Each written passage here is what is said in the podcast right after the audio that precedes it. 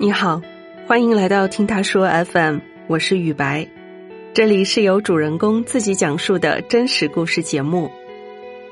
每到年底，你可能都会听到有朋友说害怕回家过年，不仅要应付爹妈的催婚，还得应付亲戚的盘问。而今年因为疫情防控的需要，政府直接呼吁大众不要返乡，这确实为不少人找到了不回家的理由。本期节目，我们邀请了三位嘉宾来分享他们跟家人之间的故事。我们希望，无论你是在回家的路上，还是坚守在工作的城市，都能找到适合自己的生活方式，过一个好年。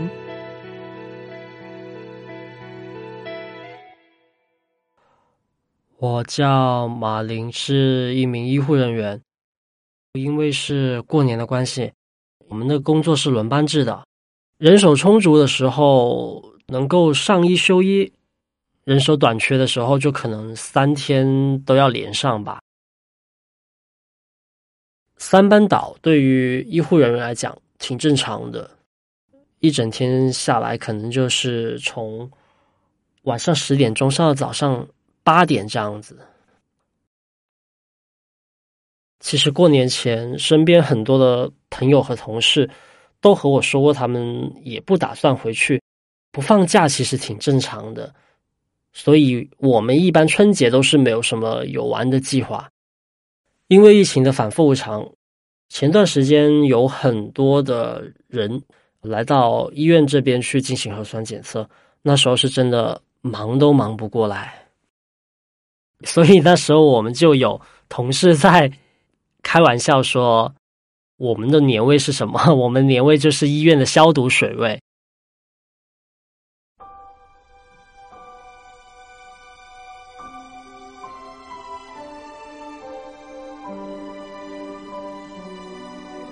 两个星期以前，我妈就吆喝着让我赶紧回去过年，反复一个劲的给我打电话，说问我过年一个人在外地怎么办，会不会没吃的？奶奶她也打电话给我说：“赶紧从医院请假回家，赶紧回来，回来，回来。”昨天妈妈她给我打了一个电话，电话里头我听到了叔叔婶婶们在打牌，听起来就很热闹啊。因为我是家里面的长孙，我每每亲戚在我们家聊天的时候，总是会提到我，问我一个人过得怎么样啊。奶奶都会很骄傲的说：“呃，我的孙子在大城市里面的那个医院工作的，老人家可嘚瑟嘞。因为我们家那边的冬天非常冷，奶奶在过年前就其实会用竹子编好了很多的篮子，而篮子上面呢，她也会装上煤炭，靠近篮子，整个人的身体都会暖和起来。守年夜的时候嘛。”我们一家人都会围在客厅里面，然后小孩子可能附近玩啊，就没有一个人在睡觉，大家什么都聊。那边灯火通明，外面的烟火的声音就是会很热闹啊。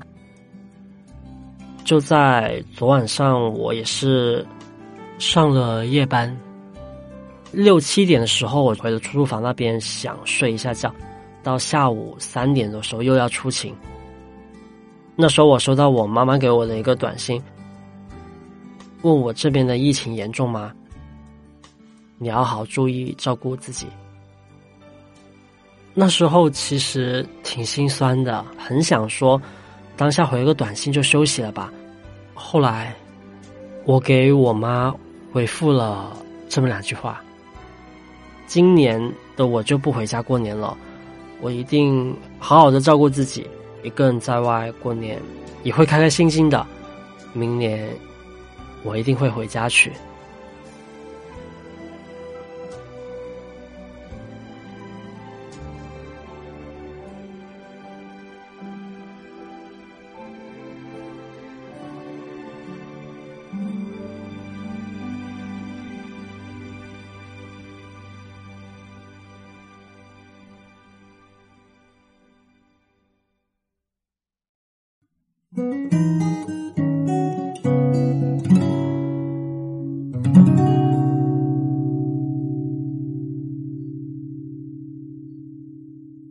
我是清风，今年二十八岁，生活在杭州。我不喜欢回家过年。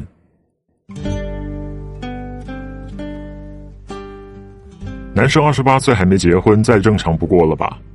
但我爸妈和亲戚朋友们可不这么想，他们着急给我找对象，想抱孙子，也可能是为了面子。结果就是每年我都躲不过相亲和被催婚。我通常一年回一次老家。去年年二十九的时候呢，我回到了老家广东，一进门就看到我爸烧了满桌的饭菜，上面还有我最喜欢的红烧带鱼。我的筷子正准备插进鱼里的时候呢，我妈她就开口说话了：“你个人的事情要上点心啊。”我说：“嗯，知道了。”然后他又说：“你已经二十七岁了，再往后只能找二婚头了。”我还是说：“嗯。”可能是他对我的回复不满吧。接着他说我老是嗯嗯嗯的，说他朋友谁谁谁过年的时候呢，都是成双成对的回家，有多热闹。我每次就一个人回来，他嘴边一直念的这件事情就会让人很火大，我就语气很冲的回怼了，我就说，我一个人回来不热闹吗？很惨吗？况且我接触人里一半都离婚了，刚回家就大吵了一架，结果大家最后都不开心。他们本来还计划好了我的假期相亲计划，结果没有想到因为疫情的原因泡汤了。那段时间我就一直待在家里。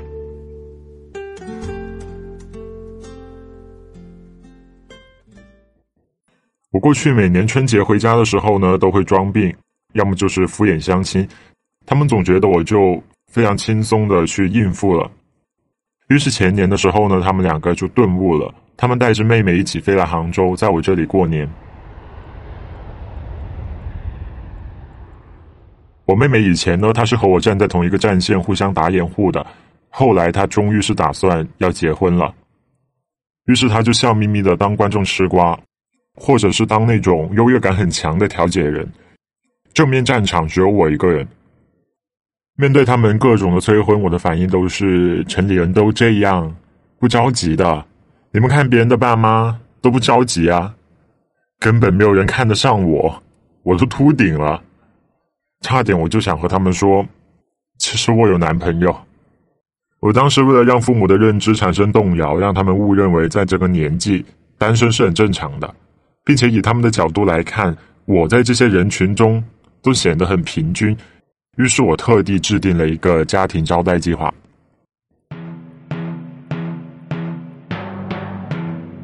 我找了三个男生和两个女生来我家，男生呢都是看起来年纪比我大的，实际上他们都已经结了婚或者是正准备结婚，不过这个不重要。我事先跟他们交代了要假装单身，我需要让他们向我父母展示自己那种泰然自若的一面，然后去展示自己的父母是有多么的开明，多么的不干涉自己。虽然他们的生存状况都比我好，不过呢，他们也需要假装自己的生存状况。有比我好的，也有比我坏的。找的女性朋友呢，也是假装单身，而且条件都不一样，就是为了让父母认为跟我比起来都算适婚，而且是适合我儿子的。只不过大家都会更想去享受单身的生活。我的目标就是让他们给我爸妈洗脑，让他们明白说，千万不要把自己的幸福寄托在自己儿女的身上。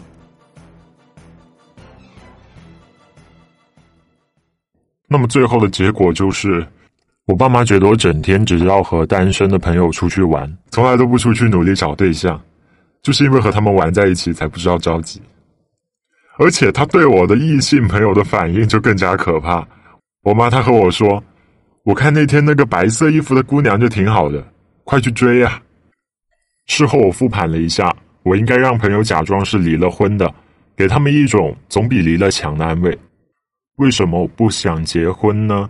其实我是一只母胎 solo 了二十八年的单身狗，过去也有几次快成的经历，不过后来都觉得不合适，我的性格原因吧。我比较喜欢独处，我希望自己遇到的另一半是愿意给我留出极大空间的人。其实不仅我爸妈对这件事情很着急，我很多三姑六婆什么的，他们对这件事情也是非常的上心，我真的是很烦。今年一月份的时候呢，就和我妈通电话，我就说，要是有亲戚对我说，我们那里你们这么大的孩子都七八岁了，那我就会回，我们那里这么大，都埋了七八年了。后来被我妈痛骂了一顿。现在因为疫情的原因回不去过年，对我来说正好吧，就是耳边终于清静了一点。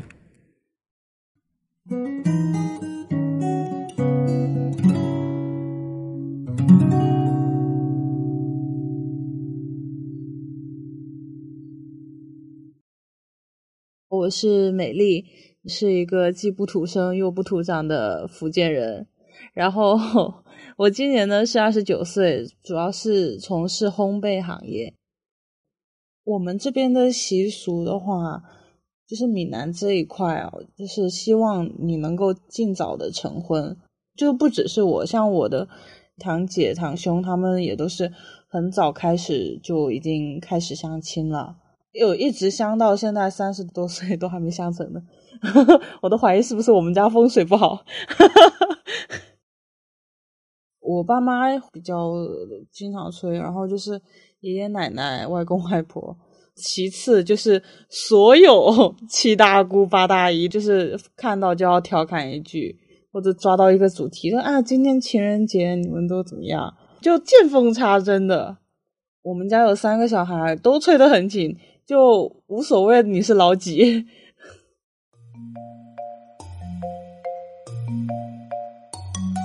我在二十二岁过年回去的时候，就第一次去相亲了。闽南这边的相亲就觉得还是不是我能接受那种方式。我以为的相亲是那种两个年轻人。经过介绍，自己互相加微信，然后自己约出来聊天，互相了解。但闽南这边就是双方的家人，包括介绍人，七八个人在一起相亲。但我们两个主角其实是不太说话的，而是互相的家长在聊。然后我就想说，那我不说话，别人怎么知道我这么有趣的灵魂呢？其实当时我是有一个男朋友的。然后，但是他比较远，在北方，那我父母就不同意，因为他们觉得太远了，然后就托别人找了一个就觉得比较近的男孩子来相亲。我当然也是不同意啊，那时候跟他们大吵一架，就闹得还挺不愉快。但是那时候我父母就做了一个比较过分的事情，就是已经先答应别人了，那我。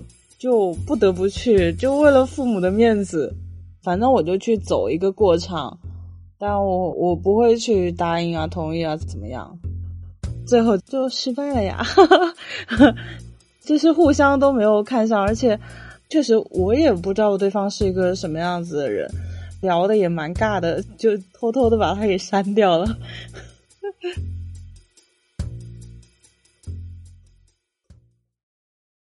那时候我还去染了这个绿色头发，染了之后回去之后就发现，因为视觉冲击，就大家的关注点全在我这个头发上，就说一下，哎，你这个头发怎么染成这个鬼样子啊？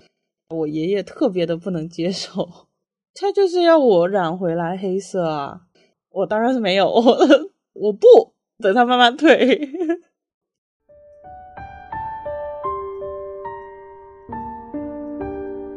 其实后来也是会有排斥，说在家过年，不只是因为相亲，也是因为不太喜欢这种人情往来，就是应付那些亲戚，我不太喜欢。然后有时候过年甚至就是 自己跑出去玩，去东北啊，去哪里。那时候主要也是因为跟一个亲戚吵架，吵得蛮凶的。就直接在家族群里面跟大家撕逼，我觉得他平时嘴巴就挺贱的，就是说话很不讨喜，然后仗着是长辈，老是摆那个范儿，就都就挺不喜欢的。然后有一件导火索，呃，不太方便说，反正就吵起来了，特别忤逆的那种吵。本来平时我跟这个长辈呢也没有什么联系方式。吵完之后，我就直接就退群了。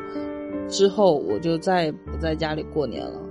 我平时是跟家人住在一起的，然后过节的过年的时候跑掉，比如说爷爷奶奶生日啊，也会在一起聚餐。我也是自己做一个蛋糕给他们送过去，我就不去了。所有的什么中秋节啊，什么清明啊，都是要一起的。然后这些节日我都不会参加，打死我我都不见这个人，有他没我。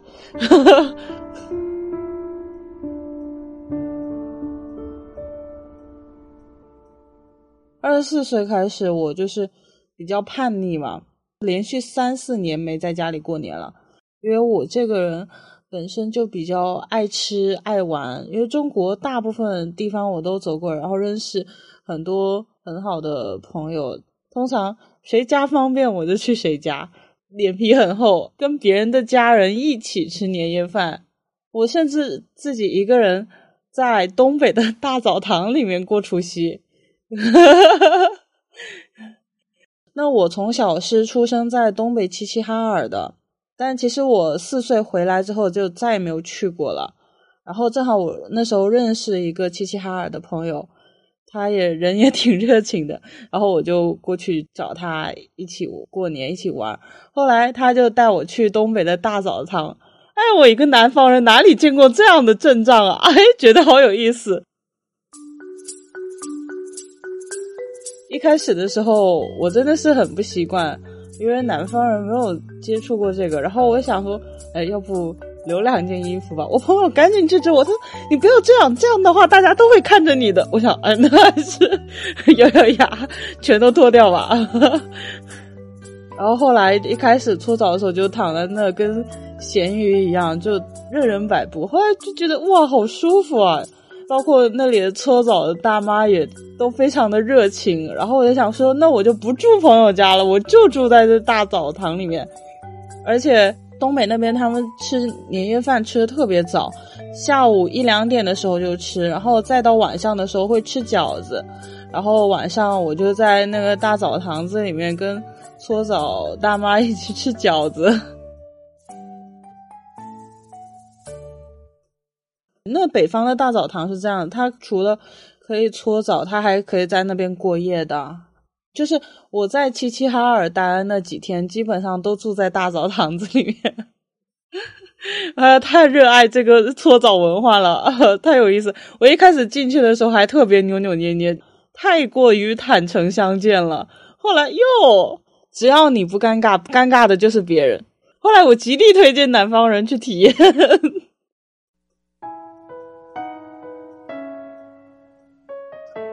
这几年，我父母一直在劝我说：“回来过年嘛，让我不要再往外跑了。”因为我通常机票一买我就跑掉了。我一下想说，也是父母年纪大了，就尽量也不要气他们。然后再加上那些亲戚也确实懂事了，确实就不太说了。然后我真的是从去年开始才又在家里吃年夜饭，该叫的长辈的称呼还是会叫。就当做没有发生过，那他也知道，之前有那样子忤逆过他们、吵过他们，他们也知道我什么样的性格，那柿子都要捏软的嘛。发现我不是个软柿子，他们也不会来招惹我了。他们现在就去招惹其他小孩了。不出意外的话，以后应该都是会在一起过年，不会像以前那样子极端。这虽然说心里不太乐意，但是。哎，父母年纪都大，特别是爷爷奶奶，他们都八十岁了，就是能聚在一起的日子也不是特别多了。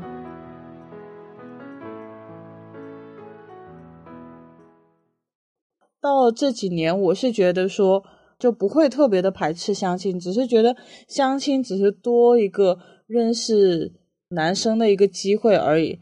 我并不是那种不婚主义。